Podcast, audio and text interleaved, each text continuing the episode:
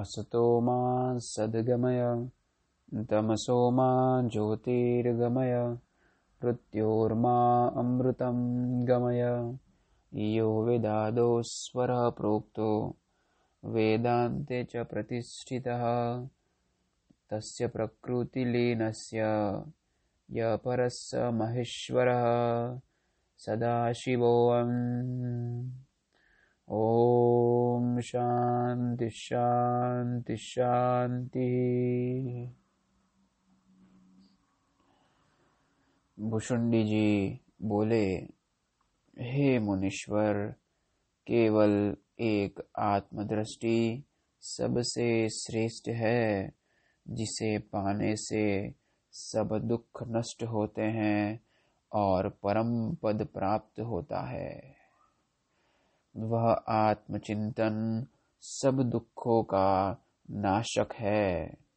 वह चीरकाल के तीनों तापों से तपे और जन्म मरण के मार्ग में चलने से थके हुए जीव के श्रम को दूर करता और तपन मिटाता है।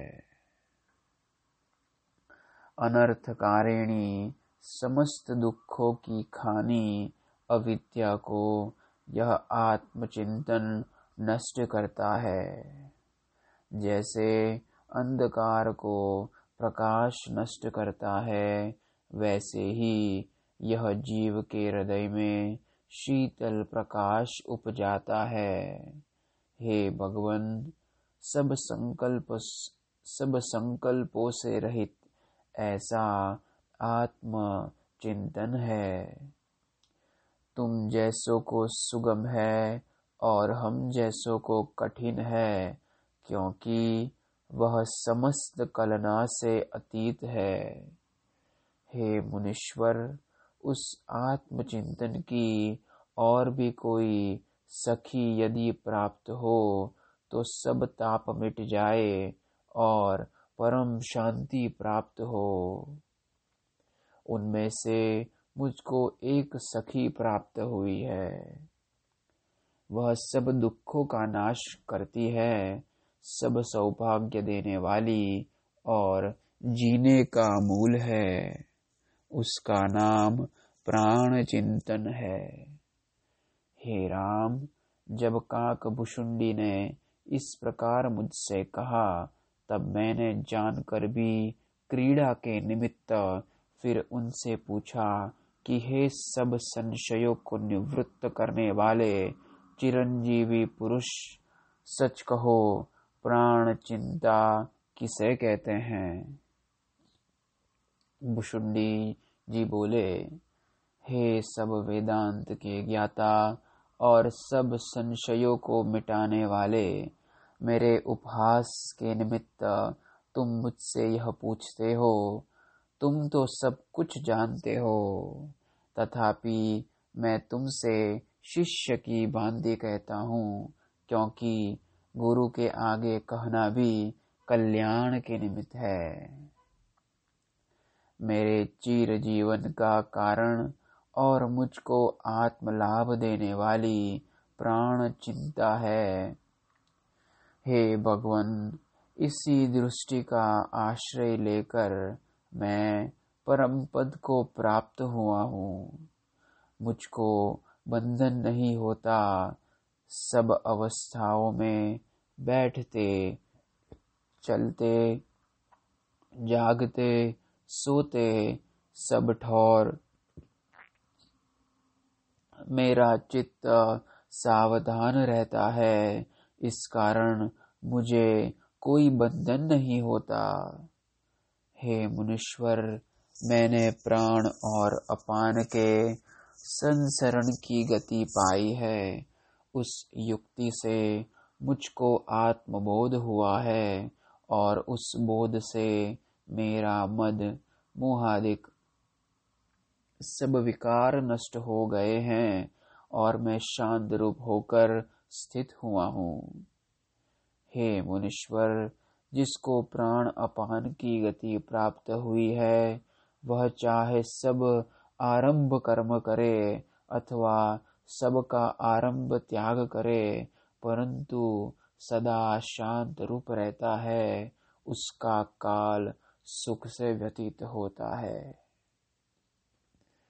हे मुनीश्वर, अब प्राण अपान का संसरण कहता हूँ, सुनो। प्राण हृदय से उपजकर 12 अंगुल पर्यंत बाहर जाता है और वहाँ जाकर स्थित होता है। फिर उस स्थान से अपान रूप हो हृदय में आकर स्थित होता है। हे मुनीश्वर, बाहर आकाश के सम्मुख जो प्राण जाता है वह अग्नि सा उष्ण होता है, और जो हृदय आकाश के सम्मुख जाता है वह शीतल नदी के प्रवाह सा आता है। अपान चंद्रमा रूप है और बाहर से भीतर आता है, और जो प्राण भीतर से बाहर जाता है वह अग्नि, उष्ण और सूर्य रूप है। प्राणवायु हृदय आकाश को तपाता है और अन्न को पचाता है, और अपान हृदय को चंद्रमा की तरह शीतल करता है। हे मुनीश्वर, अपान रूपी चंद्रमा जब प्राण रूपी सूर्य में जहाँ तत्व है लीन होता है, तो उसमें स्थित हुआ मन फिर शोक को नहीं प्राप्त होता। और प्राण रूपी सूर्य जब अपान रूपी चंद्रमा के घर में लीन होता है, उस अवस्था में स्थित हुआ मन फिर जन्म का भागी नहीं होता। हे मुनीश्वर, सूर्य रूपी प्राण अपने सूर्य भाव को त्याग कर अपान रूपी चंद्रमा को जब तक नहीं प्राप्त हुआ, उस अवस्था के देश काल को विचारे तो फिर शोक नहीं पाता और सब ब्रह्म नष्ट हो जाते हैं। हृदय अंगुल पर्यंत जो आकाश है, उससे अपान रूपी चंद्रमा उपजकर हृदय के प्राण रूपी सूर्य में लीन होता है, पर सूर्य भाव को जब तक नहीं प्राप्त होता, उस मध्य भाव की अवस्था में जिसका मन लगा है वह परम पद को प्राप्त होता है। हृदय में चंद्रमा और सूर्य के अस्त और उदय होने का ज्ञाता और इसका आधारभूत जो आत्मा है, उसको जानकर फिर मन नहीं उपजता। हे मुनीश्वर, प्राण और अपान रूपी जो सूर्य और चंद्रमा हृदय आकाश में उदय और अस्त होते हैं, उनके प्रकाश से हृदय में जो भास्कर देव है, उसको जो देखता है वही यथार्थ में देखता है। बाहर सूर्य कभी प्रकाश और कभी अंधकार करता है। उस प्रकाश के उदय और तम के क्षीण होने से कुछ सिद्ध नहीं होता। जब हृदय का तम दूर होता है, तब परम सिद्धता प्राप्त होती है। बाहर का तम नष्ट होने से लोकों में प्रकाश होता है, और हृदय का तम नष्ट होने से आत्म प्रकाश का उदय और अज्ञान अंधकार का अभाव होता है। उसी प्रकाश में परम पद को जानकर जीव मुक्त होता है। प्राण अपान की युक्ति जानने से तम नष्ट हो जाता है। हे मुनीश्वर, प्राण अपान रूपी जो चंद्रमा और सूर्य हैं, वे यत्न बिना उदय अस्त होते हैं। जब प्राण रूपी सूर्य हृदय कोट से उपज कर बाहर आता है, तब उसी क्षण अपान रूपी चंद्रमा में लीन होता है और अपान रूपी चंद्रमा उदय हो जाता है। और जब अपान रूपी चंद्रमा हृदय कोट के प्राण वायु रूपी सूर्य में स्थित होता है, तब उसी क्षण में प्राण रूपी सूर्य उदय होता है। प्राण के अस्त होने पर अपान का उदय होता है और अपान के अस्त होने पर प्राण का उदय होता है। जैसे छाया के अस्त होने पर धूप निकलती है और धूप के अस्त होने पर छाया प्रकट होती है, वैसे ही प्राण अपान की गति है। हे मुनीश्वर, जब हृदय कोट से प्राण का उदय होता है, तब प्राण का रेचक और अपान का पूरक होने लगता है। और जब प्राण अपान में स्थित होता है, तब अपान का कुंभक होता है। उस कुंभक में जब स्थिति होती है, तब फिर तीनों ताप नहीं तपाते। जब अपान का रेचक होता है, तब प्राण का पूरक होने लगता है। और जब अपान जाकर स्थित होता है, तब प्राण का कुंभक होता है। उसमें जब मन स्थित होता है, तब भी तीनों तापों से तप्त नहीं होता। हे मुनीश्वर, प्राण अपान के भीतर जो शांत रूप आत्म तत्व है, उसमें जब स्थिति होती है, तब मन तप्त नहीं होता।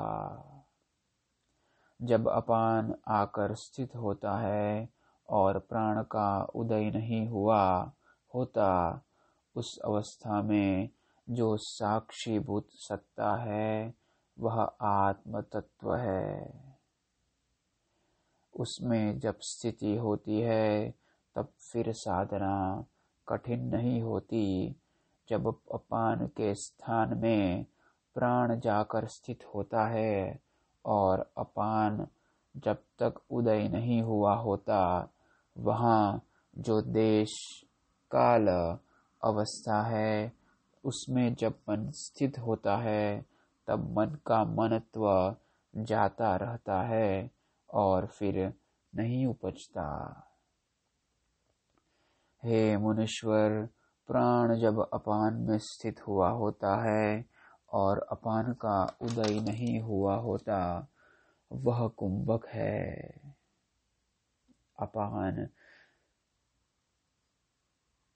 अपान जब प्राण में स्थित हुआ और प्राण का जब उदय नहीं हुआ, उस कुंभक में जो शांत तत्व है, वह आत्मा का स्वरूप शुद्ध और परम चैतन्य है।